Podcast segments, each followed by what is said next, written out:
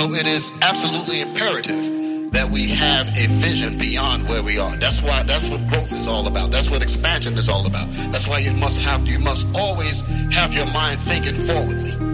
That's why the scripture saying what it's saying. Read it again, Captain. Where there is no vision, If you don't have the vision to think beyond where you are, the people perish. you will perish. You understand? So we must continue to move forward. We must continue to move as one, move within the program and the guidelines that this Bible has recorded. Y'all understand? yeah, yeah, yeah. Hey, Israel, where you at?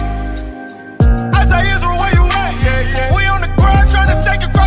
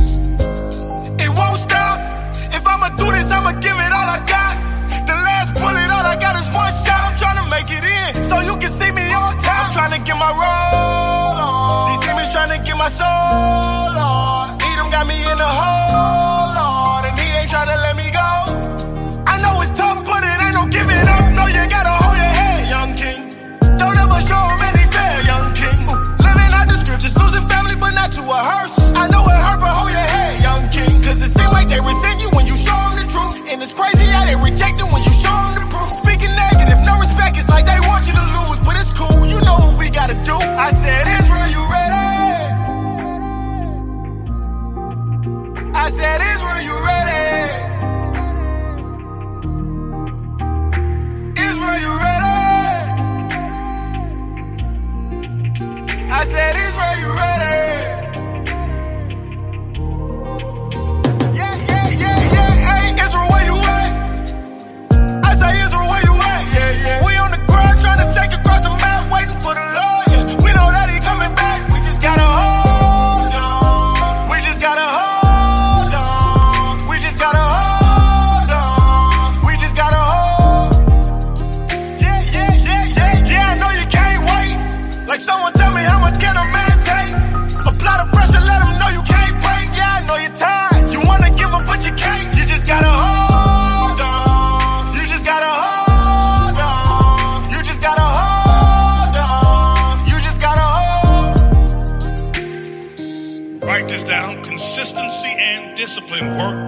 I remember, oh, Brother Yavin from Cali said that. I like that thing. Consistency and discipline work together. And I'll, and, and I'll say this. Brothers often ask, how, can, how do I always stay motivated? Easy. I'm not always motivated, but I'm always disciplined,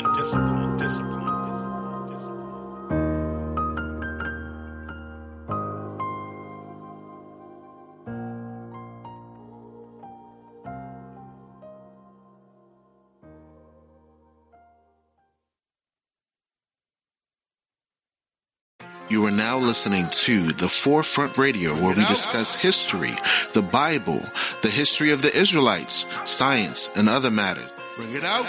The history of the blacks, Hispanics, and Native Americans as it relates to the Bible. Who were you prior to slavery?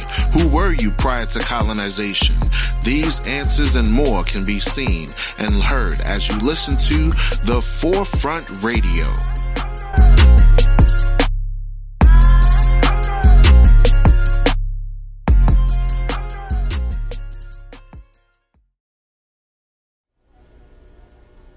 Hello and welcome to this special edition of Vibrations. I'm Raven Geary. Today on our program, one of the hottest properties making the talk show circuit, Shahrazad Ali. An established writer indeed, Ms. Ali is best known as the author of The Black Man's Guide to Understanding the Black Woman. A very controversial and, if I may say so, a very critical view of life of today's black woman. She joins us today in our studio, and of course, we'd like to welcome you today to Vibrations. Well, thank you, Raven, for inviting me. Basically, um, it's your premise that the black woman is out of sync with the natural order of things. Can you explain that? Well, it's a very sensitive subject, And uh, certainly, I uh, believe that I have tried to approach it from a very sensitive angle. Uh, what I have actually said is that the black woman's disrespect and rebellion against the leadership and the authority of the black man is a direct cause of the breakdown in the black family structure. Uh, it's not an attack on us as black women, it's just saying that in the breakdown of any relationship, both parties have to take responsibility. And as black women, we have been protected and insulated from any kind of examination about what our share of the responsibility is in the breakdown of the black family. Uh, my book represents the first platform, certainly, that the black man has ever had to air his grievances about the black woman because no one would ever listen to him. They have only listened to us. Can you tell us a little bit about the book itself? Uh, what brought you to this point of having uh, to sit down and, and use your pen to write this book? Well, actually, it was my first book. In 1985, I authored a how Not to Eat Pork or Life Without the Pig. Mm-hmm. And uh, at that time, I was going around doing what I was calling Get Off That Hog lectures. And uh, during my travels, I noted that uh, I would take the microscope and show people how you can't kill the trichina worm in pork by cooking it. Uh, heat was not destroying the worm, and I would show them, you know, the difference and uh, demonstrate how FDA was now using radiation to try to kill the worms in pork because cooking was not working, which is what we had always been told. And uh, during that time, a lot of black men were in agreement to get off uh, eating pork. They wanted to change their eating habits, and uh, they were happy to find out some information that might possibly save their lives. But it was black women who were the most adamant, uh, who refused to change meal planning techniques, uh, seasoning food, cooking techniques. And so I said, uh, hmm, it's interesting. I said, if we are refusing to provide the black man with the proper physical food when we know that food is what sustains life, then what else are we withholding from him? Possibly there are some other areas, emotionally, spiritually, you know, psychologically, that uh, we are affecting his behavior by what we do or what we withhold and refuse to give. And uh, that led me to try to find out. You know, we've always heard that the black man leaves the black family, uh, abandons his woman and children, won't take care of the children, won't work, stays out all night, turns into a drunk, takes drugs. You know, we've heard a lot of negative things. Most of them are true. But uh, I wanted to find out what happens before he gets to that point what leads up to the breakdown. We've never gone back to try to find out what happens in the relationship between the black man and a black woman that makes him go off and do all of these bad things. Uh, to assume that this is just normal, natural behavior for black men would be to assume that he is naturally bad. And I do not believe that uh, the man that God gave to us as a mate is a naturally bad person. And so I wanted to try to uh, examine what goes on with him? What, what's his side of the story? Did We've a black examined. man ask you to write this book? Oh, no, no, no, certainly not. Uh, I think they were just as surprised as black women. uh, many of them approached the uh, title of the book with a little uh, apprehension because they have not had a, a champion. We have never had a black woman who actually stood up and said, I'm standing up for the black man's side of the story.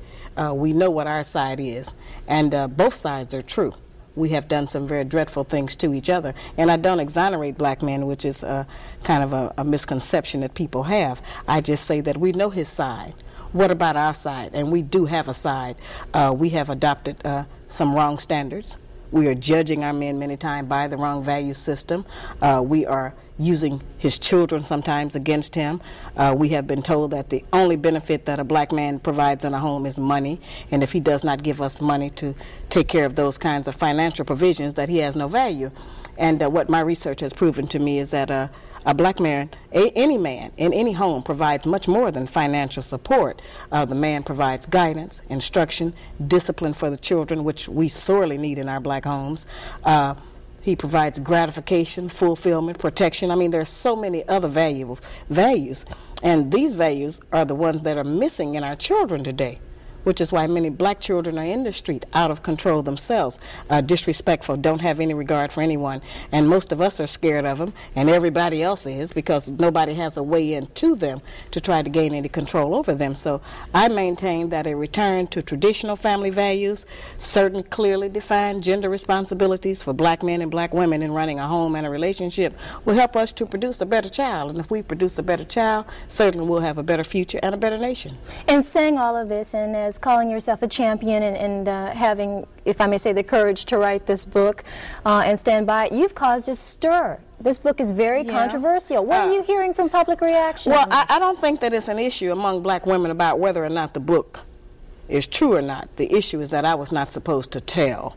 These are inside secrets and things that we have never uh, let our men know about. And many times we, what is that we say? Uh, he can't handle me. Well, many times he can't handle us because he doesn't know what it is he's trying to handle. He doesn't understand what motivates us. We have become very adept, many of us, as being able to uh, do something right in front of his eyes and then convince him that that's not what he really saw at all and that it didn't happen. Do you and so we've kept him kind of confused. Excuse me. Do you realize that there are many bookstores, and in particular black bookstores, that have refused to carry the Black Man's Guide to Understanding the Black No, Woman? I think that that's been overblown. Uh, right now, the book is carried in over 5,000 bookstores here in this country and about 2,000 abroad. The book is becoming a bestseller in London. And to date, we only know of two bookstores in the entire country who refuse to carry the book. May I tell you that there is at least Well, one in Tallahassee. There, may be, but and it's, the- they're the- lost if the- they're doing that. the response we got from that book owner was that your book had nothing, absolutely nothing constructive. Was that a woman who gave say. you those comments? Yes, it was. Oh, how surprising. Okay. Let's talk about some of the things that seem to be upsetting people You know, that you people know, are uh, talking there about. There certainly have been a lot of things taken out of context. Uh, anyone who's ever looked at me or seen, you know, witnessed some of the talk shows, Uh-huh. they actually uh, exploit a lot of issues. They take them out of context. They want to sensationalize them to build up their ratings to have a good show. So I really appreciate this opportunity to just sit down and have a fireside chat about the book. Well, I'm glad you're without all the fireworks and everything. Um, you say black women, and I quote you as saying, nag, nag, Yes, nag. And we- that we we, are essentially responsible for pushing our men away by a, doing a so. A lot of times uh, we we take a position because of our own emo- emotional mechanisms. Uh, we harass our men too much. We nag our men too much, and we keep his mind and his head so bundled up and bogged down with all of our personal idiosyncrasies about our day-to-day personal relationship with him that a lot of times we don't free his mind up to go out and to plan sanely for our future and for the future of our children. Uh, many of them come to us every day, and they almost have to do a wind test. They don't know what's going on. They don't know who they're going to meet because we have a lot of uh, reactions. Uh, we tend to think as black women that a successful relationship and one where we're happy is one where everything goes our way. And the first time it goes another kind of a way, then we go into hell, turmoil in our brain, and we start deciding, oh, I've got terrible problems with this man. Uh, he won't do what I want him to do. When our men have a side. We Let, were, and uh, let me give that side yeah, we- according you know, they- to Shahrazad. Ali, okay? you say in your book, Okay, let's and get I'm to it. quoting Come you, on. okay? The black man in America is the only male on earth, including every continent, who is disrespected by the women in his nation. That's true. This situation does not exist anyplace else among the billions of people inhabiting our planet except here in America. That's right. The other black men, the yellow men, the red men, the brown men, and the white men are all honored and respected by their respective nations. All other women recognize and accept that the man is the authority, the ruler, and the leader. Only here in the United States, in the black nation, scattered throughout the United States, excuse me, rather, is the black man neglected. That's pretty powerful. And it's absolutely true. Uh, we have been displaced. A lot of us don't really understand what slavery actually did to us and how much psychological trauma it did to us regarding what our proper roles are with each other, uh, what our responsibilities are as man and woman in our various communities and relationships. Uh, we have never been debriefed from slavery. Not really. We have just, you know, we know we had that history, but we don't know how it affected us. We don't know how much of our actual culture we lost, how much of our ideas have uh, were taken from us. We know that our religion was taken from us. We know that our names were taken from us, but we don't know how many other standards of day-to-day life have been removed. And while we have adopted the American way of doing things, uh, they have not worked for us because we have a very special situation. We are not the same as everyone else, and a lot of the people who want us to pretend that slavery didn't exist or to forget about it, they've never been a slave, so they don't know what we're going through. They don't know what this has done to us. Uh, it has made us as black women insecure. Why not? uh, Well, okay, uh, well, if that's know. true, why not take up for us? Why not Well, write something we've that says we had need everybody that? to take up for, for us, and uh, we've always had books about black women. How great and how strong we are. And we are that. I'm just saying that uh, we have used our strength in the wrong direction. We have used it against our men instead of standing up for them. And if we start to support our men and to speak a good word for him publicly, then so many people won't be able to come against him and tear him down. And he won't have to feel so frustrated. And he won't be outside away from us looking for peace of mind with women of other nationalities because we actually want our own black man. We need him back in our homes, and we want to have one. We're just living in a culture where they're trying to convince us that not only do we not need a man, but there's some other options to having one, and those options mainly are celibacy or lesbianism. There's a, an old saying that says, um, charity begins at home and spreads abroad. And Absolutely. in your book, you say that we are not bringing up our daughters and our sons in a correct manner to respect their fathers. No, we're not. Uh, Unfortunately, as I say, since money has been used as the measure, many times if a black man does not have money to give us, we won't even let him see his children. We won't let him spend any time with it because he does not give us whatever the child support is. And I'm not saying that we don't need money to raise a child, but I try to explain to black women that raising a child consists of much more than feeding, clothing, and sheltering it. That's maintaining one. To raise one, you need a return of the parental coalition of the father and the mother to put the proper values into the child. Uh, many of our boys, uh, when we raise them alone, uh, they grow up with the female emotional mechanism. Uh, they are are suspicious, they are doubtful, they're disrespectful of womanhood, they are bitchy, they can't make a decision. And many of our girls who grow up in a home where there's no man present, they go out into the world and try to mate. They don't have any idea how to live with a man day to day, how to prepare a proper meal, how to be a mother, how to just be in love in the home. Uh, most of what our people and our children, especially, have learned about uh, how you have a relationship, they learned off of television and television doesn't represent our needs. And so a lot of the confusion has come, you know, from outside agencies that we have not recognized just how detrimental it has been to us as a people. Can And, I uh, can I play devil's advocate for just a Well, I wish you wouldn't, but I know you must. Go on. What if I am a good wife? Mm-hmm. His home is clean. His kids are fed. I'm making sure they're well educated. I help them with their homework. I'm a good lover in bed. I help him with the finances. And I say, look at that. He still took a walk. Well, that's something else that's been confused about my book. I advise black men and black women. I certainly tell men that if you are with a woman who you have been with for 5, 10, 15, 20 years, six months, two weeks, whatever it is, and that woman refuses to cooperate with your ideas, does not want to get with your program of right, whatever it is, then I tell those men, get rid of that woman and get another one. And I tell black women the same thing. If you are with a man that you cannot be in agreement with, then get rid of him and get with a man that you can be in agreement with. If the man you're with is not treating you the way that you want him to, and you feel that you have put in enough time to demonstrate your commitment and your sincerity of efforts to try to make the relationship work, I don't tell people to just stay in that relationship. I'm trying to teach us that we waste a lot of time being angry with each other and being dissatisfied in relationships. Get out of it and get with one where you can be happy. You say that the black woman would like to be a clone of the white woman. Many of us, yes. That's unfortunate. How do you see that? so? Well, uh, that's something that was almost accidental, I'd have to say. See, the white woman has been the only mentor that we have had of a female. We've seen her every day of our life on television, every magazine, every newspaper, uh, every commercial. You know, it's, it's just been her face, her body, her image, whatever it has been in front of us. And so today we have the results of that. We have black women who are trying to dye their hair blonde, who are wearing blue and green contacts in their eyes, you know, who wear tons and tons of layers of makeup, who have changed their voice, who have hair weaves so they can have flowing long hair blowing in the wind, you know, like uh, uh, uh, Brooke Shields or somebody, you know. And so that's been an accident. And as a result of us doing that, we have also adopted the women's liberation movement goals of wanting to be liberated from the man and have some kind of pseudo equality. When while that may be true of the white woman and her plight with the white man, that's not really the black woman's business because we haven't been under co- the control of the black man for over 500 years. So what do we have to be liberated from him from? Is, but is there something wrong with trying to make yourself look better or more Uh, well, appealing? it depends on what standard you're using as being the goal of looking better. Hmm. You know, if we think to look better is to put on a ton of makeup and have blue eyes, then there's something wrong with that.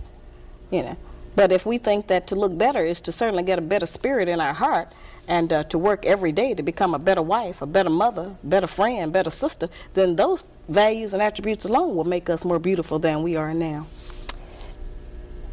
How do you feel about the fact that um, many people accuse you of wanting to see the black woman at a point of submission? Is that where you want to see a black woman in the 1990s? Well, it depends on how you define submission. Those words uh, have a tendency to have a negative connotation for us because of how they were used against us during slavery and what we connect them true to. But actually, the kind of submission that I'm referring to just means cooperation and agreement. Uh, I don't think that anybody could say that I represent a woman who is subjugated in any kind of way. I don't think that anybody could say that my personality sounds like some man has me somewhere crawling around on the ground or walking 10 paces behind him. So I'm not representing that. I'm representing strength. I'm saying that we have a lot of power. We have power to make heaven and hell for our men. And I'm saying, let's try making heaven. Let's try to build him up. If a man has his woman behind him, he will believe he can do anything. And all we need to do is to get our men to believe that they can do anything. And he'll be able to, you know, do much better than he's doing now and come out of the pitiful condition he's in. As I said, I'm not exonerating him. I'm just saying that all of that strength that we have, let's use it in a more positive way instead of just going for self. You know, nobody told us that all of that being my own person and I'm independent would lead to separation and loneliness. But that's what we had to trade for that. In order to have certain kinds of success, we had to give up the man because uh, we can't find a man who will compete with us on that level. Uh, as I said, we say he can't handle us or he's intimidated by the fact I make more money than him.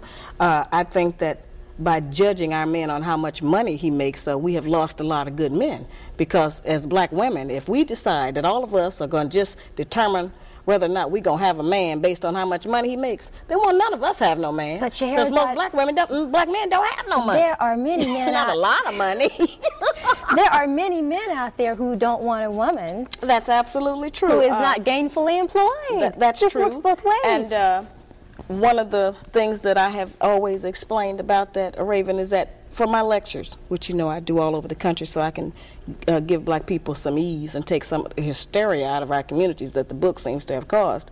Uh, I have security guards, not because of black women. We're going to do just what we do. We're going to fuss and we're going to cuss or do a little something, you know. But I have it because of black men.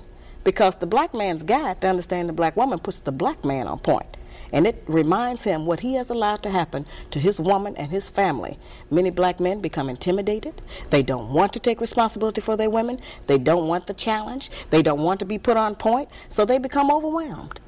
And it's them that go off. That's why I have security, because most men know that this book puts the black man on point. It just talks about what slavery has done to the black woman, but it's really telling him what he has allowed to happen. Let's go back to the book for just a moment. According to you, there are three types of black women. Yeah, they can overlap you, a little bit. Can you yeah. define that just very briefly for us? Well, we have, uh, I, I kind of number them, I think, as one, two, and three, and I would call them lower class, uh, middle level, and so called upper class, you know, and uh, we certainly have to acknowledge that we have those levels in our society. We see them every day. That is not a put down to recognize that we have a lower class woman who perhaps lives on the street, who is an alcoholic, a bum, you know, who is outdoors, who is uh, subject to abject poverty as a lack of, uh, because of a lack of education and proper training and personal hygiene and other kinds of information. Uh, she exists, and we need to reach her and try to raise her up differently because many of these women have children, and we have to be responsible for them.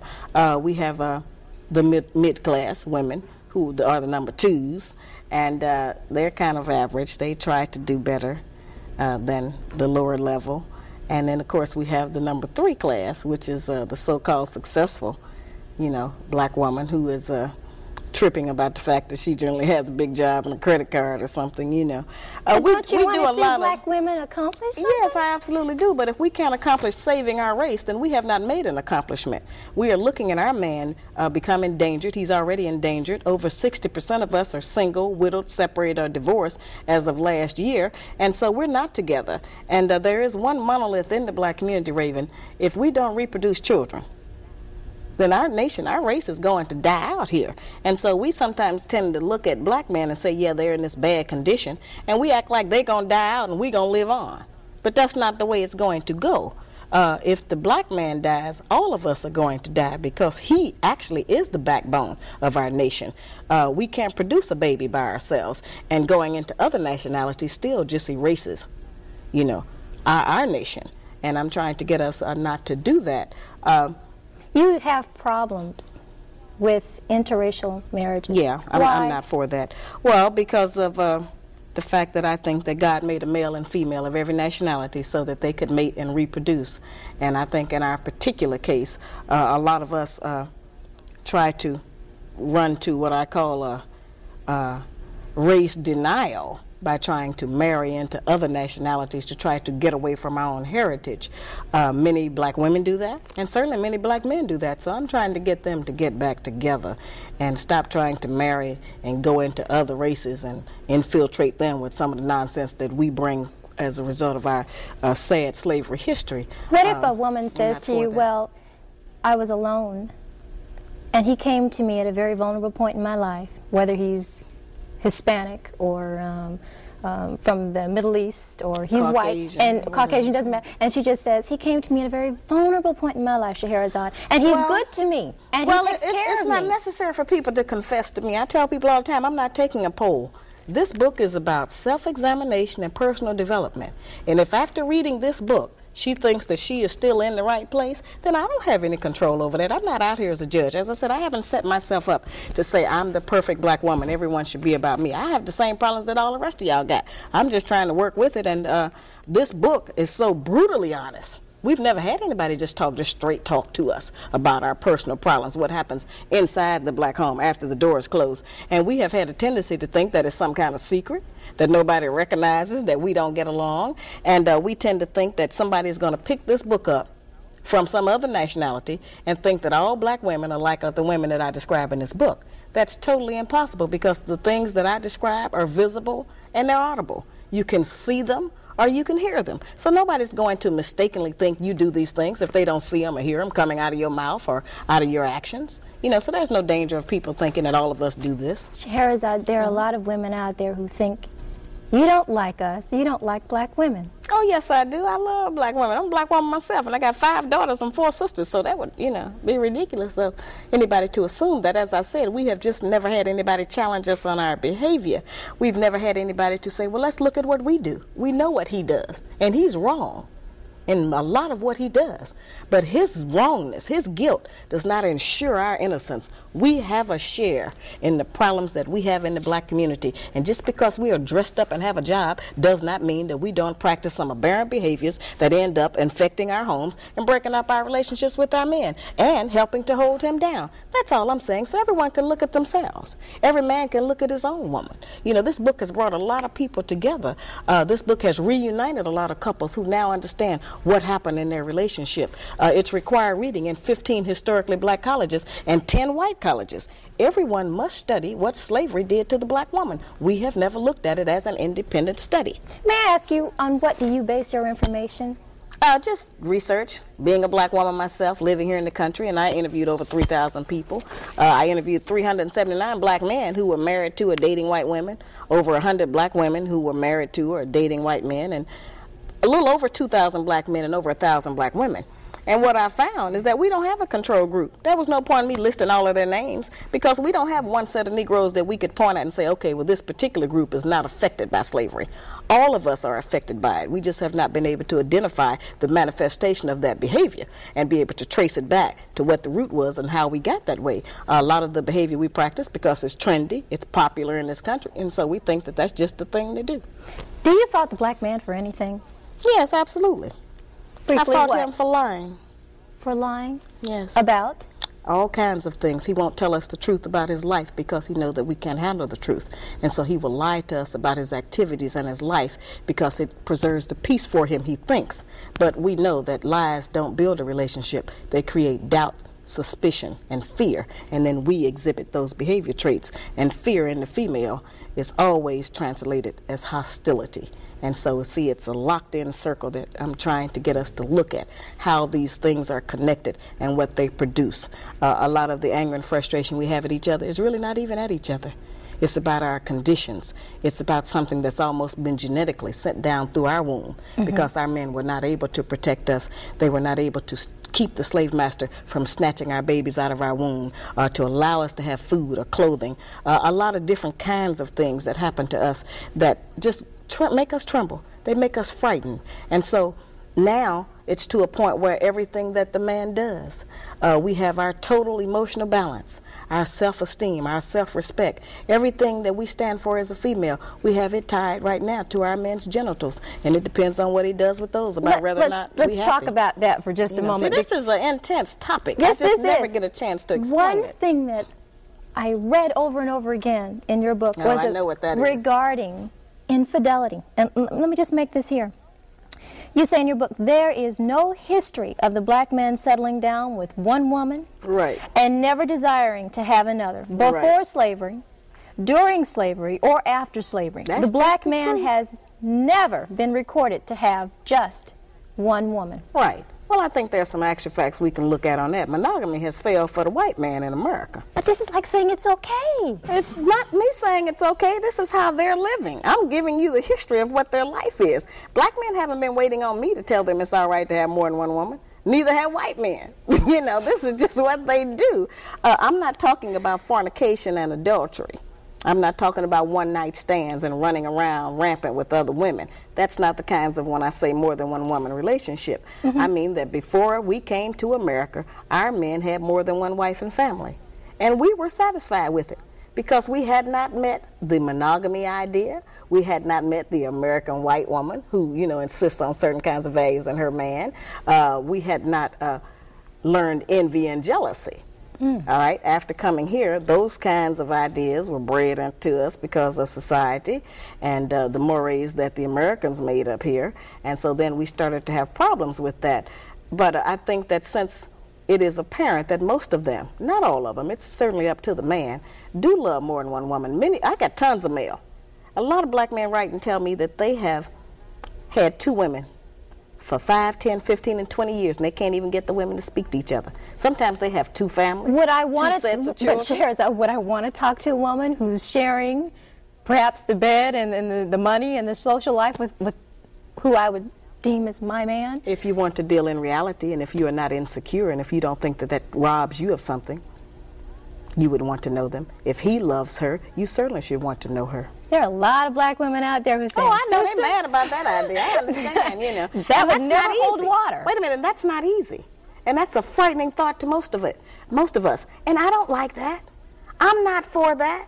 I'm in agreement with everybody else. Our men ought to just have one woman. But that is not the reality. I'm trying to get us to deal with some reality for a change. Stop dealing with fantasy. Stop dealing with television. Stop dealing with imagination of how we wish things were. Let's deal with them how they are, what it is, present tense.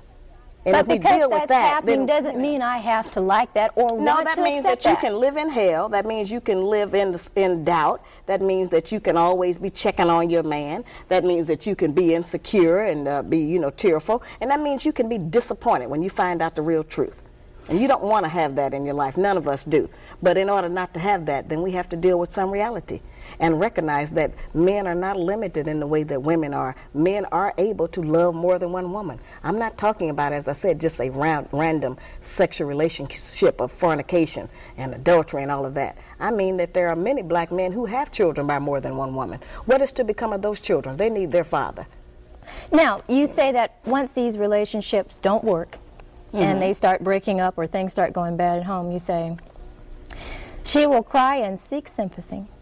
During this period, the black woman will remind the black man of everything she has ever done for Yeah, him. Yeah, we do that. She will try to make him feel guilty and ashamed of his decidedly outrageous Yes, behavior. absolutely. She'll let the house go, and I quote you, to hell. That's right. She may stop cleaning, ironing, washing, and cooking. And, we neglect his withhold sex. That's a real tool we use. We do that. But if you would cheat on me or walk out well, on me, Well, see, that's what I'm saying. We have to get into definition. Who told us that was cheating? Where did that idea come from that that's cheating? And I'm not saying that a lot of men are, are not just running around. I'm not talking about that. Mm-hmm. But if a woman finds out that her man has been with a woman while she's been with him for three or four or five years, that's a serious commitment and relationship. And if it hasn't taken anything from me, if I'm not going short of anything, and if this is what he thinks his responsibility is, then what kind of hell are you going to go through to prevent that? Since we cannot stop him, we have not been successful. The white woman has not been successful in stopping the white man from having another woman. They call them a mistress. We pick up a lot of that terminology. But a man who has two women, that's not necessarily a mistress. That's just his other woman. Now we got two choices. We can be the woman or the other woman. You not we don't have those two. Now I know we don't like that. I don't like that. You know, but that's the reality of our life at some point. Now it's up to the man. But what Every about- man doesn't want two women, about- but those that do, they're about our going to do it. morals and our religion? Whose religion? Whose morals? Not our religion because we're not practicing the religion of black people anymore. That was taken from us. We don't have our morals anymore. That was taken from us. So whose idea are you representing when you stand up for those values? Not ours. Somebody else's. Some other nationality. And it may work for them. But it doesn't work for us. It hasn't worked for anybody really, but nobody wants to deal with the truth. Monogamy was only created because of the economics of it. The Black Man's Guide to Understanding the Black Woman has been out for what, over a year now? Uh, March the 20th will be the first year anniversary. And for that anniversary, I'm releasing uh, my new video. And the video is called The Black Man's Guide on Tour. And it is exciting. I would assume it's pretty yeah, hot. it's hot, I after, tell you. after writing this book, now just just take a moment before you before you answer. okay. Do you regret anything about what you wrote? If you had the chance to do it all over again, would you perhaps soften some of the things that you said? No, that doesn't require any in-depth thought. I've been asked that a lot, of course. Uh, no, I wouldn't, because see, we always want some kind of instruction and help to come to us that doesn't uh, affect the status quo. We want somebody to tell us some information or give us some instruction that doesn't require us to change. Okay? This book requires change. And one thing this book has done that I have really been pleased with, it has certainly reopened communications. And a lot of us as black women, because of what uh, here seems like it's just so radical, are willing to make a lot of concessions now and cooperate a lot of other kind of ways to keep from having to do any of these things that I list in here. so I, I have letters from black men who just write and say, listen, thank you. My wife is cooking better meals now. Uh, I have letters from children that say, thank you. My mother quit her second job. She's home with us now at night. Uh, I have had black men walk up to me on the street in New York and reach out to shake my hand and say thank you and just burst into tears and say thanks. Hey, I thought I'd never and to see m- today. not not to jump on your case or anything here, but just to say in defense, how many of those women are afraid of an open-handed slap in the face? You've been Oh, accused. you know, that's a terrible thing. You have been accused of advocating violence. No, see, that's a misconception. I'm trying to stop violence in the black community. Now, we know, Raven, that domestic violence is at an all time high in the black community. Black men currently are kicking us, blacking our eyes, knocking our teeth out, stabbing us, shooting us. They're doing a lot of horrible things to us. All right. So what I'm trying to do is to put some direction on that. One of the problems we have is that we don't know that change happens in degrees and stages. So if we just say, tell our men don't hit women, they're not going to do that any more than they're going to say no to drugs. You know that doesn't work in that way. Just to give that kind of instruction. So let's first put some controls on it. Let's get our men to recognize that they don't have to go off and brutalize us with their fists and hit us with weapons and and uh, kick us in the stomach and hit us in the But breast. it's okay for him to Wait hit me minute, with his wait a minute, hand. Wait a minute. I'm saying that if I can stop black men from kicking and shooting and stabbing and stomping black women and get them to just lightly tap us in the mouth, I will have saved a lot of lives and preserved a lot of families. What Yes, kind of logic is that? Well, they're not going to stop doing it completely. Now let's deal with the reality of the statistics. You know, 40% of our women are brutalized. So I'm trying to get the men to stop doing that to us. The Red Cross suggests the same motion, and nobody's ever jumped on them. If a person gets hysterical, you slap them in the face bring them back around to reality. And I'm not even saying a hard slap. And let's go over that because that's something that's confused all over the country. I'm really, I'm so tired. That's the national anthem of black women. Now, at first I thought they were really upset, but I think it's been kind of a smokescreen. They're trying to use that to get black men not to read the rest of the book. Okay, this is what it says. If the black woman is brutalized repeatedly, the relationship will fail, and the black man will possibly be arrested and charged with cowardly abusing a woman. This is not the goal. Make no mistake about it. No black eyes, no punching in the stomach, the breast, no stomping, and no uppercuts. Analyzing the options available to the black man when the black woman's mouth Verbal abuse has been proven to be just as violent and harmful as physical abuse. When her mouth becomes uncontrollably disre- disrespectful, they total only a few. He can walk away from her, leave the house, get drunk. We know men do that. He can go to his other woman and complain. He can quit the relationship, leave the woman. He can try to argue back and lose. Nobody can out argue us, okay? Or he can seek counseling or sympathy from friends. Now, those are the only options any man has when a woman is running off at the mouth to him. Or he can offer her a sound, open handed slap in the mouth. That doesn't go from point A to Z. There's a lot of other options in there that our men use. I'm just describing what happens. Ordinarily, when he gets to that point six, it's not a slap, it's a brutal hit with a fist. I'm trying to stop him from doing that to us. But and I'm trying to no get us to kind control of it differently. violence should be Well, advocated. I, well, that's not advocating violence. The violence is already going on. I'm trying to stop it. I'm trying to put some controls on it. Shahrazad, And that's something that people you, don't understand. you are a mother. Yes, I have 12 How children. would you feel if your daughter called you at 2 a.m. in the morning and said, Mom, he hit me? Now, It you're a mother now. uh, You're a uh, mother. well, I'm not emotional like that. I'd have to say what happened. Put him on extension and let me find out what happened. there are many women out there who would Yeah. like to know, are you married? Of course I'm married. Yeah, you know, you know I'm with being with a man. I'm not ashamed to say I need a man. No, I need a man. I'm one of those with men. I have to have a man. I am not ashamed of that. Uh, my, uh, my first husband uh, died in 1985, unfortunately, of a heart attack. And uh, I have a new husband now. And uh, I've given the children to him, and we're raising them. And uh, he's, he's a be- very beautiful man. He's not afraid of me, he's not intimidated by me. And uh, he knows me, and he has read the book. okay, he is in agreement with my campaign, and uh, all of my sons are in agreement with this. I have seven sons, and they are very beautiful and uh, very talented, and it's very interesting to see how, as a result of me teaching them differently, the girls that come there, they don't run the same game on them. You know, like they can't come into our house with the mini skirts on.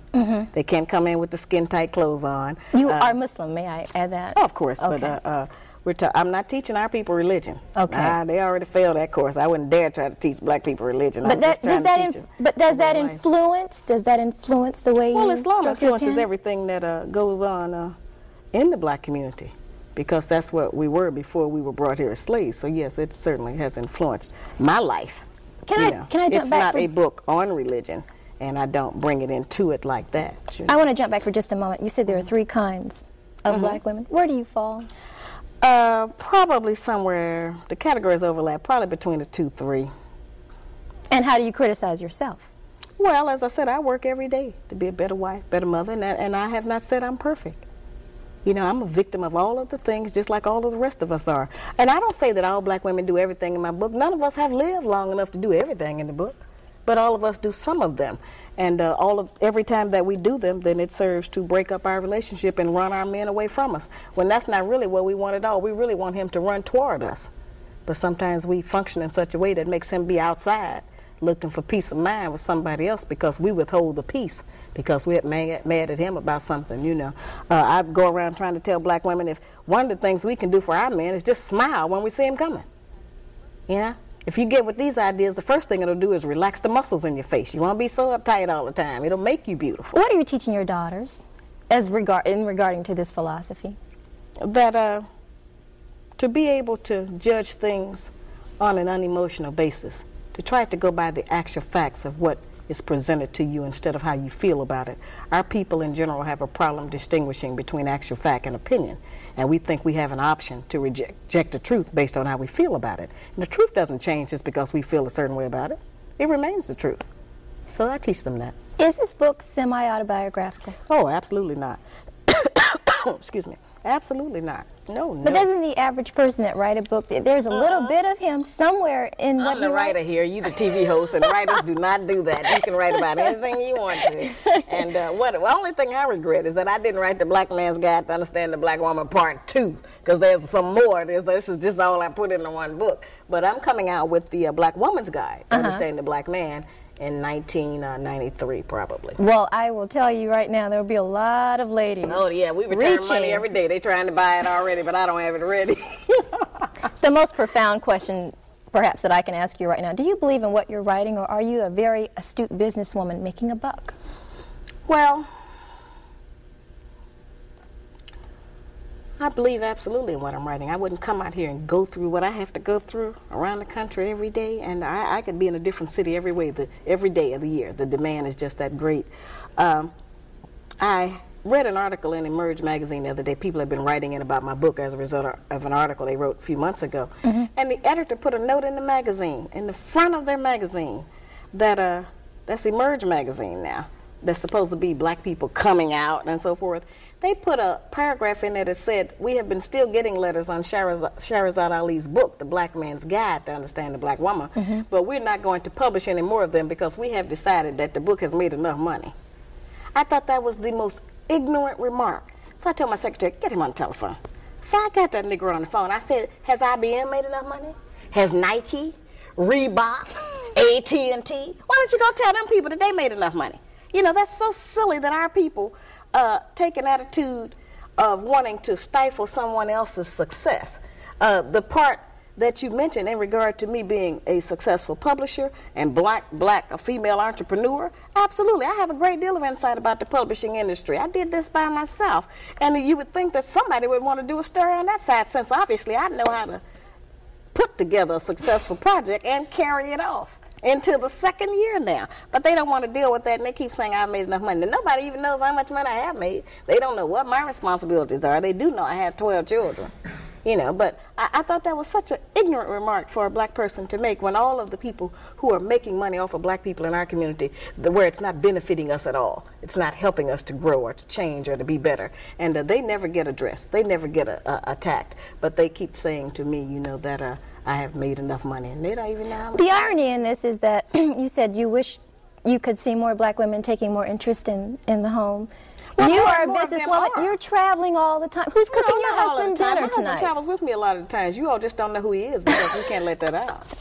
No, he's with me a great deal of the time. I have a strong family, uh, extended family structure. I have sisters, and uh, my children are between the ages of 5 and 26. Mm-hmm. Now, if that 23, 24, and 25 year old don't know how to take care of the children when I'm not there, then I have failed. But I haven't because they do know how to carry on until I get back, you know. Have you met anyone, any one black woman that you do admire, who you think Oh, has I done an admire excellent a lot job? of black women all of the time. Uh, Marva Collins. Uh, I just made a huge donation to the Marva Collins Preparatory School in Cincinnati in memory of my mother. Mm-hmm. Uh, I've donated to a lot of organizations around the country, you know, to help black children. Mostly that's what I do. Uh, I don't donate any money that's going to be used for administrative costs. I don't do that. But if it's going to go directly to the children, I do that. Uh, a lot of black women. You know, we've done, as I said, uh, I represent that great strength that we have. I admire you for what you're doing. It takes a lot of courage to bring me in on a television show and let me just talk. a lot of people wouldn't Thank do you. that. Thank you know, you. and I wish you success in your career Thank you very much. after I'm gone. Shahrazad, do you have an opinion of the white woman? Uh, just that she's been an influence on us, and that uh, not intentionally, she's just living her life. She didn't tell us to copy her, mm -hmm. you know. But the way the society is set up, we have copied a lot of her ideas, and a lot of the standards she sets for the white man, we have tried to set them for the black man, except all of the things that are required for a man to have to meet those prerequisites, our men are kept from getting. You understand? So it's it's really really a messed up situation, and so we make demands on our men that they just can't uh, they can't produce. You've been on the talk show circuit for quite some time now. Ten Do- months. Do, you find that even journalists and the highest degree have trouble remaining objective when they talk to you? Yeah, most of them. In fact, what they do is uh, on the newspaper interviews, they sit there and they they're so nice. Oh, they're so wonderful. And then I leave town, and then they I get a copy of the story in the mail. Oh God, they roast me alive. You know. uh, You write some pretty powerful stuff. It must be hard to even go in an airport. Well, sometimes. Well, Sometimes. it certainly has allowed me to be recognized. You know, people because I wear these crowns. You know, they, they recognize me in a lot of places. But most of the time, uh, which is a story which has never been told, there are so many black women who love me. There are so many black women who, uh, uh, in fact, next week I'll be going to Baltimore, and there's a group there called the Black Women's Consciousness Raising Organization or something, and it's a, a black women's group of 250 black women, professional women. They have invited me into their convention to be the keynote speaker. May I know, I say, black women all over the country who are in support of this project. In fact, uh, I just gave that lecture in uh, Miami, Uh-huh. and uh, the man who invited me in was 78 years old. He said he thought he'd never live to see the day that the truth was told about our women. You know, he's 78 year old black man who is still in business. He invited me in. Most of the people at the lecture were women. Most of the people who bought two and three books for their sons were women. Most of the people that bought books for their daughters who were getting married were women. You know, so it's, it's been distorted of who actually is supporting this project. Uh, we have 30 million people out here. About 15 million of them have jobs. Mm-hmm. Uh, about 7 million of them can read or have disposable income to buy a book. And I haven't reached uh, the market that I, I intend to reach in order to actually get this message to penetrate into our communities. Uh, the book being required reading is certainly going to help us to face some realities. Uh, our young people want a different life. They don't want the failure that many of us have suffered. They have seen that this has not worked for many of us, and they want something different. They want to find out why they can't get along, why their mating uh, techniques are failing for them, and why they're so frustrated, why there's so much game and nonsense in it. And uh, this book will help them to do that. Shahrazad Ali, it has been a pleasure, well, may I, I say, to have you today this. on our program. Can I just add something for just a moment? I had the opportunity to have lunch with you today. Yes. You are a very personable individual. You Absolutely. are sweet. They just tried to You're make me a monster on television. But can I say that if I didn't know about this book, on a first impression of you, I never would have thought you'd have written that. Well, you may not have. Uh, many of us are, are have some talents that our larger communities can benefit from. You know, if I had met you somewhere, I might not have realized that you were a, uh, you know, very popular and dedicated talk show host. I wouldn't have known that until you told me what you, you know, do. Uh, I believe that the message I'm trying to bring to my people is a message from God. I think that the only way our people get any message or information from God is through the people, and that this is a very important work I'm doing. This is not a game to me. Uh, it has a great emotional drain on me. Uh, people come against me with a lot of negative uh, uh, ideas. They come hard. They bring all the force that they have to bear, and I have to stand up under that. How do you deal with that? You know, well, I don't internalize. I don't let it go in. I expected us to have an emotional reaction, and I know that uh, when you have a revolution of social change, the first reaction is emotional, but those people settle down and so if I have to be the brunt of that in order for them to get to a better life, in order for us to have a better child, then I just have to take that.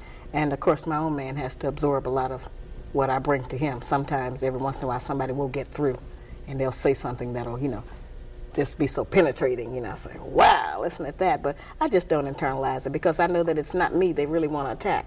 Mm-hmm. You know, they really want to just not have to take responsibility for their behavior they don't want anyone to say that's wrong because most of the negative practices we have, uh, we've been doing them so long, we think that they are right. And so we don't want anybody to come out and say, you're doing that wrong. And we certainly don't want our man to say, that's right, you are wrong. Has this been worse, what you've had to go through, Absolutely. being accosted in airports and Absolutely. practically blessed out on television uh, shows? The, anytime I'm accosted in the airport, it's because somebody wants an autograph or they want a book. I mean, I've had an entire basketball team in LA. You know, they, they want a book or they want an autograph, but it has not been negative. And uh, certainly, as I said, uh, we can always dwell on that one issue in the book that people tried to bring up that's negative about violence.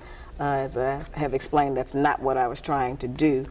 And uh, that certainly keeps people from understanding the rest of the book, which is calling on us as black women to bring some of that backboning strength that we have, some of that monumental dedication to the black family, back to making a family.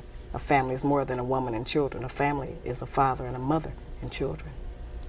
You cannot deny, however, that there are many black women who have decided for whatever reason to go it alone and Oh, yeah. are successful in raising children who are not No, on they're not drugs. successful. Yes, not- wait, wait, wait, wait. Let me just make my point now. A Who are sending their children to college. That's not who run a good success. home. I keep trying to explain that. Feeding and clothing and raising a child and making sure it's not on drugs and it goes to college, that doesn't guarantee that child any emotional success in their relationships in life. That just means they may be able to get a job. See, we have to look at even what the success standard is that we're talking about. That's not necessarily success. That doesn't guarantee us success. If we can raise up an emotionally stable child, one who knows how to carry on our black nation, who knows how to be a good mother and still perhaps contribute to the outside community, if we can raise up fathers who take responsibility for their children and who know that their presence in the home is a needed one if we are to survive, there are a lot of other things more important than us just getting a college education and a job. That does not guarantee the success of a nation. That guarantees a personal financial success, which is not the only thing that we need to revive our black nation. Let's talk about the future just briefly. Mm-hmm. What's up next for you? Uh, the uh, video, The Black Man's Guide on Tour, which is coming out March the 20th. And uh, hopefully by Christmas we'll have it completed. I'm working on a prototype of the Shahrazad doll. And uh, the Shahrazad doll is going to be a, a little doll with a little lady with a little crown on. and she'll be holding a little black man's guide. And when you punch her on top of the crown, she'll give you a positive message. I love that. when I thought of that, I sat straight up in the bed. but uh, she's going to do that, and uh, I'll be. I've been asked to come into the elementary, elementary schools more now, and so I'm starting to. Uh, as I said, if I could work every day of the year, there's a request for me to come out and talk to our people because they want some relief and they want some explanation. And most of our people are intelligent enough to know that just because of the popularity of this book, you know, our educational class has failed us because all of them together have never been able to bring one agenda to the forefront of our nation where the, all of the people are dealing with it, like this book has. The Black Man's Guide has succeeded in doing that. Our people are dealing with this all across the country, and it's becoming a crossover book. The white man says it's starting to help him with the white woman. So uh, they're going to be in trouble too. it's not just us anymore. You will be going to Africa very Uh, soon. Uh, hopefully, uh, Nelson Mandela called me and he invited me to come there to Johannesburg. Uh, he says that they have a similar problem with the black women in South Africa, and that many of them try to marry into the white race because they think it provides them with better benefits than staying with their men who are suppressed, you know, under the apartheid system. And I have been invited to London, of course, where the book is becoming a bestseller. I've even been invited to Ireland. They don't even have no black people there, but they say they want me to come over there and talk to the white woman. You know, I mean, I haven't been. This is a global project now. I just can't go everywhere. I don't have the energy all the time, and I can't keep dragging my children and and uh, uh, uh, my own husband. You know, he's got some things he's doing that I, you know, have to work with him on. And so, but I, I try to. I, who I want to work with actually is the black woman and the black man here in America where I live. That's where I'm really doing my major work. And uh, if I go anyplace else, it'll probably just be live remote television, you know, to someplace else. But I don't know if I'm going to really have the time to travel to those other places. Did you know when you wrote this book that it would take off like this? I suspected it would. It's new information. We've never had it. This is brand new information, and no matter what anybody else ever writes about relationships, this is going to be the standard by which it will be judged. I want to talk just a moment about something that I, I saw recently on television. Um, everybody, everybody has taken the opportunity to make their poke at you. Oh, yeah. Did you see, by chance, um, the skit that was done on In Living Color? yes, I saw what did you think about that? Well, you know, the phone started ringing off the hook. People were calling me from all over the country to tell me, did you see Living Color? And nobody knew how to react, you know, because they didn't know what my reaction would be, and they didn't know if I was going to go off, you know. I, uh, I can walk around with a loaded gun sometimes, so they didn't know, you know, if it was going to be, you know. So uh, I I thought that was hysterical. That was the funniest thing I have ever seen, and uh, it was a compliment because they could not have done that and been successful if they hadn't assumed that everyone, first of all, knew who I was, was familiar with the book. So, you know, that was excellent penetration, I felt, of the media. I had reached some goals. And uh, I called him to thank him and uh, told him that I wasn't angry. He wasn't sure if I was or not, but I just thanked him and I sent him an autographed copy of the book. That's all I did. but I thought it, they had me down pat, I have to say. Even your family thought so? yeah, my son said, Mama, it was just like you. so we, we taped it, you know, and we, we have, uh, it's been on a couple of times since they aired it because of demand. And uh, we have it at home, and it's certainly one that we get out a lot of times when company comes if they didn't see it, and we play it because it was so funny. But uh, it was just a takeoff, and uh, so many people have been able to earn money. You know, this book has put the black bookstore on the map.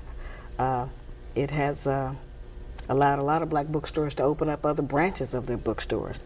Uh, a lot of people have uh, testified that they have bought cars, uh, put their children into the first year of college just with one book. You know, we can't uh, ignore the economic base that this book has put into the black community. The first six months it was out, I only allowed it to be sold in black bookstores. But then as I did more national television shows, we didn't have enough bookstores to carry it that were in the mainstream of cities, and so I started allowing B. Dalton Walden and Encore and all of the other chains to carry it. But uh, it has done a great deal for the black community in regard to being an economic base. Uh, and I would think black people would be happy to have something else to sell other than Avon and Tupperware. Since those are not our products, you know. Let's just briefly, we're just about out of time, but I would like you to leave us here in Tallahassee, Florida, and the surrounding areas, the um, surrounding counties that can watch this program. What are some words of advice or wisdom or courting, according to Shahrazad Ali? Just some, the only wisdom that I can leave you is uh, the information that's already recorded in most of our holy books. And that's that uh, God made the man and woman to be together in unity. And so it is impossible for us as black women to attend church and say that we love and worship God when we disrespect our own man, who is in the image of God, because God is a man. And our men may be the closest representative of that kind of masculinity of God that we ever meet. And uh, that we should stop using our children to punish our men. We should stop disrespecting our men in front of our children. Sometimes we talk badly about them. It makes the child get a different idea about the father just because of our personal relationship. And that we should start trying to be a little bit more patient, tolerant, and courteous. And those are some attributes that we have kind of gotten away from because we're on this speed thing of trying to make a living. And uh, as I said, I'm not saying that he's right, but if we become better women, he's got to become a better man. Shahrazad Ali, thank you so much. This has been a Well, very interesting. this. I know your people are going to love this. and Nobody ever gets to hear me talk this much. All right. Thank you so much for joining us today on Well, Vibration. thank you for inviting me. That's our show for this week. Thanks for joining us. We'll see you again next week. Bye bye.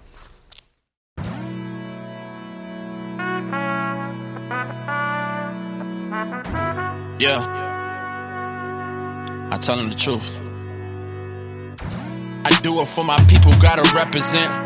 And everything else is irrelevant. I'm putting on the whole armor of God. And now I'm in charge like a phone that's on 1%. Came around a boat, but I'm leaving in a spaceship. A black man ruling this world is outrageous. All we know for dancing and singing on stages. My sisters is still shaking what their mama gave them. Damn. And I need a check cause that's something I can't stand. Prophet always gotta take the matters in his hands. David told King Solomon how to walk like a man. So that's in my plans. And came in this world as a prophet. Little did I know that some people tell me to stop it. Doing what I'm supposed to. I be prophesying. They say don't believe him. That nigga be lying. And you know a prophet's always hated in his hometown. They don't wanna listen when I say this place is going down. Doing what I'm supposed to. I be prophesying. They say don't believe him. That nigga be lying. I tell the truth. The truth, the truth, the truth, Yeah.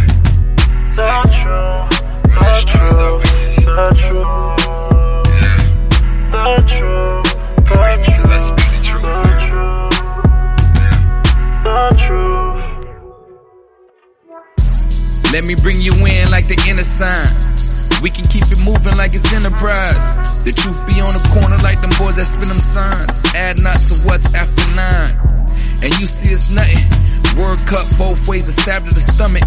The day cometh when the earth will burn as an oven. Filet mignon, my faith too strong. To live forever, boy, will be a great coupon. I'm standing on your block with my camp boots on. Not a sign of disrespect, but a silver lining. Gorilla back, and we still intact. Let them know the real is back.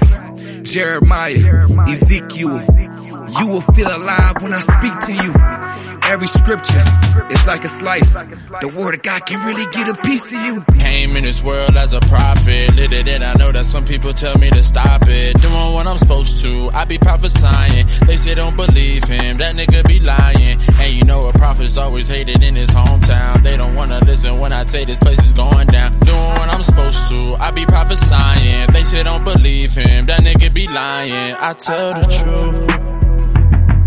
The truth, the truth, the truth, the truth, the truth, the truth, the truth, the truth, the truth, the truth. Yeah, wartime. Tell them blow the trumpet till God hear it. No fear in my spirit. In close and we getting near it. We've been here for a minute. I'm still trying to comprehend it. I think we better off home like sports competition. Soon as we touch down, it's a celebration. Call that fourth and inches. We built up more tension from years of miseducation, having our lives taken. They must have had it mistaken. It's the great awakening. Came in fully submitted, completed application. You make bread to feed yourself. We bread to feed the nation. Profits on the block, look how we sweep the streets. You see more clicks at the corner than on computer screens. All still, yeah, we all here. 12 back like the cops came here harassing again. Punching back for all the hits that we done took on the chin. I'm done explaining, done talking, bring the hook in again, yeah. Came in this world as a prophet. Lit it and I know that some people tell me to stop it. Doing what I'm supposed to, I be prophesying. They say don't believe him, that nigga be lying. And you know a prophet's always hated in his hometown. They don't wanna listen when I say this place is going down. Doing what I'm supposed to, I be prophesying. They say don't believe him, that nigga be lying. I tell the truth. The truth, the truth, the truth, the truth, the truth, the truth, the truth, the truth, the truth, the truth.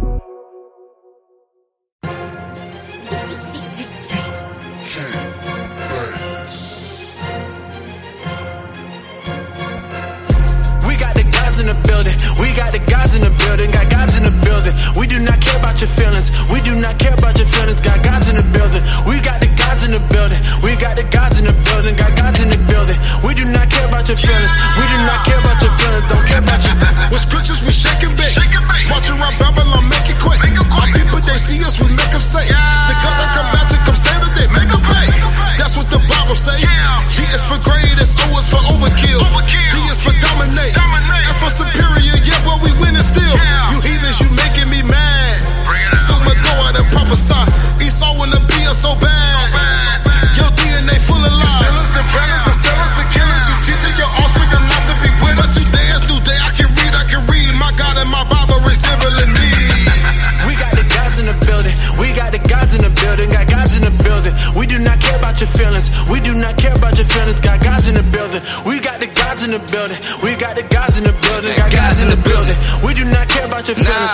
Not care about your feelings. Don't care about your. See, I ain't new to this. Border of blue with French that jewelry. From Pompeii to Julius. Slave markets full, of hot niggas love coonery. Bringing you down like denominators. You gon' get dealt with, cannot escape. The corner your block be annihilated. The world is ours, the kingdom waiting. The money you chasing, the car that you're driving, the cars you applauding can't profit you nothing. God's in the building, the reason you hiding the lies that you're Why won't we all just love? Why won't we all just hug? Now where was that shit when we was all in boats, coast to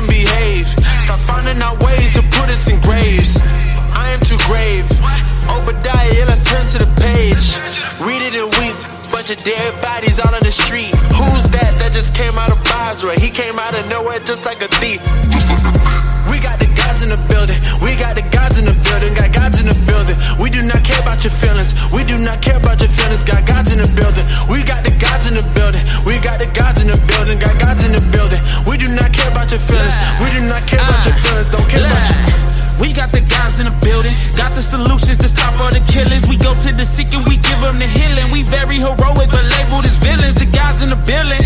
Better yet, we on the block with the killers and the thieves. Get your thesis, rip the pieces. As we move the minds of our people, no telekinesis. We young and Shemitic. You might not get it, the blood of the prophets is in our genetics. Our enemies look so pathetic. Pull a script on apologists and make them look so apologetic. Oh, clap our hands, shout unto God with voices of triumph. Give praise to the King, the God of our God, the leader and ruler of Zion. Guys in the building. We got the We do not care about your feelings. We do not care about your feelings. Got gods in the building. We got the gods in the building. We got the gods in the building. Got gods in the building. We do not care about your feelings. We do not care about your feelings. Don't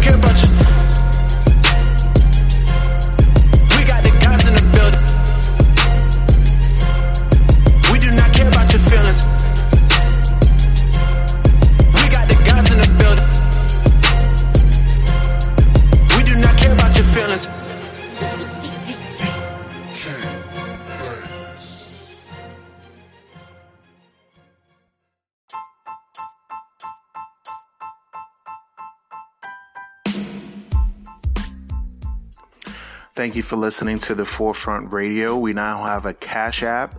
The link is in the description of the page here on anchor.fm, also on Spotify. We appreciate you listening in. We do have a few features that we are including now. We are selling a few products such as watches, perfumes, colognes, and other uh, products will be available for our Israelite community as well as the general community of the population. We have a Facebook page. Just type in the Forefront Media and you'll be able to get updates of uh, various shows that we drop when they do drop. Um, please do share this show if you like the show, and we do hope that you do love this show. And uh, tune in for more uh, episodes once we have them available. Thank you for listening to The Forefront. I'm your host, Afiel Levi Israel.